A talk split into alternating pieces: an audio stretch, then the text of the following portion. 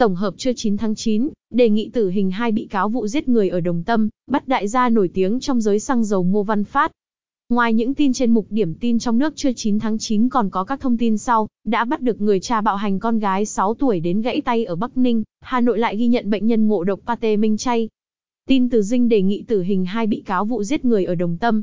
Sáng 9 tháng 9, sau 2 ngày xét hỏi, đại diện Viện Kiểm sát Nhân dân Hà Nội luận tội 29 bị cáo trong vụ giết người, chống người thi hành công vụ xảy ra hồi tháng 1 tại thôn Hoành, xã Đồng Tâm, huyện Mỹ Đức, Hà Nội. Sau khi xem xét hồ sơ vụ án và diễn biến phiên tòa, công tố viên đề nghị hội đồng xét xử tuyên tử hình hai bị cáo Lê Đình Công và Lê Đình Trức về tội giết người. Cùng tội danh này Lê Đình Doanh mức án trung thân, Bùi Viết Hiểu và Nguyễn Quốc Tiến mức án 16 đến 18 năm tù, Nguyễn Văn Tuyển bị đề nghị 14 đến 16 năm tù. 23 bị cáo còn lại bị đề nghị mức án từ 15 tháng tù treo đến 7 năm tù giam, về tội chống người thi hành công vụ. Trong số này, 19 người được kiểm sát viên chuyển tội danh, từ giết người sang tội chống người thi hành công vụ. Tin từ lao động Hải Phòng bắt đại gia nổi tiếng trong giới xăng dầu Ngô Văn Phát. Chiều tối ngày 8 tháng 9, lực lượng chức năng của công an thành phố Hải Phòng đã tổ chức tống đạt các quyết định khởi tố vụ án, khởi tố bị can và thi hành lệnh tạm giam đối với ông Ngô Văn Phát, sinh năm 1964, quê quán tại huyện Tiền Hải, tỉnh Thái Bình về hành vi mua bán hóa đơn trái phép. Được biết, số tiền ước lượng đại gia Phát và nhân viên mua bán hóa đơn trị giá lên đến khoảng 5.000 tỷ đồng. Tin từ tuổi trẻ, đã bắt được người cha bạo hành con gái 6 tuổi đến gãy tay ở Bắc Ninh.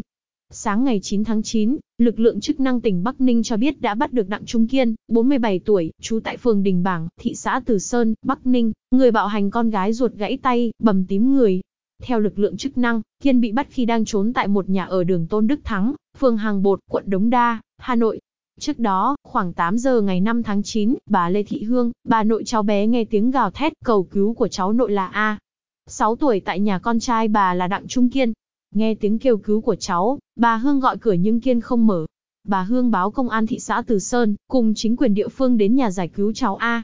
Tin từ Tiền Phong Hà Nội lại ghi nhận bệnh nhân ngộ độc pate minh chay.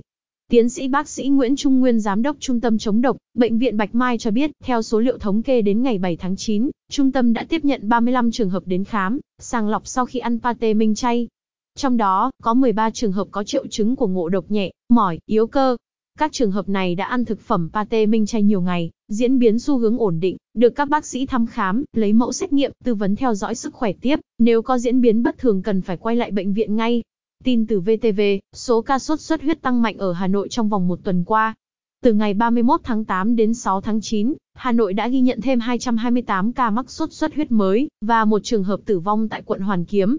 Số ca mắc đang tăng mạnh tập trung chủ yếu ở các quận, huyện Vendo, Tính từ đầu năm 2020 đến nay, toàn Hà Nội ghi nhận 1.802 trường hợp mắc sốt xuất huyết, không hai trường hợp tử vong.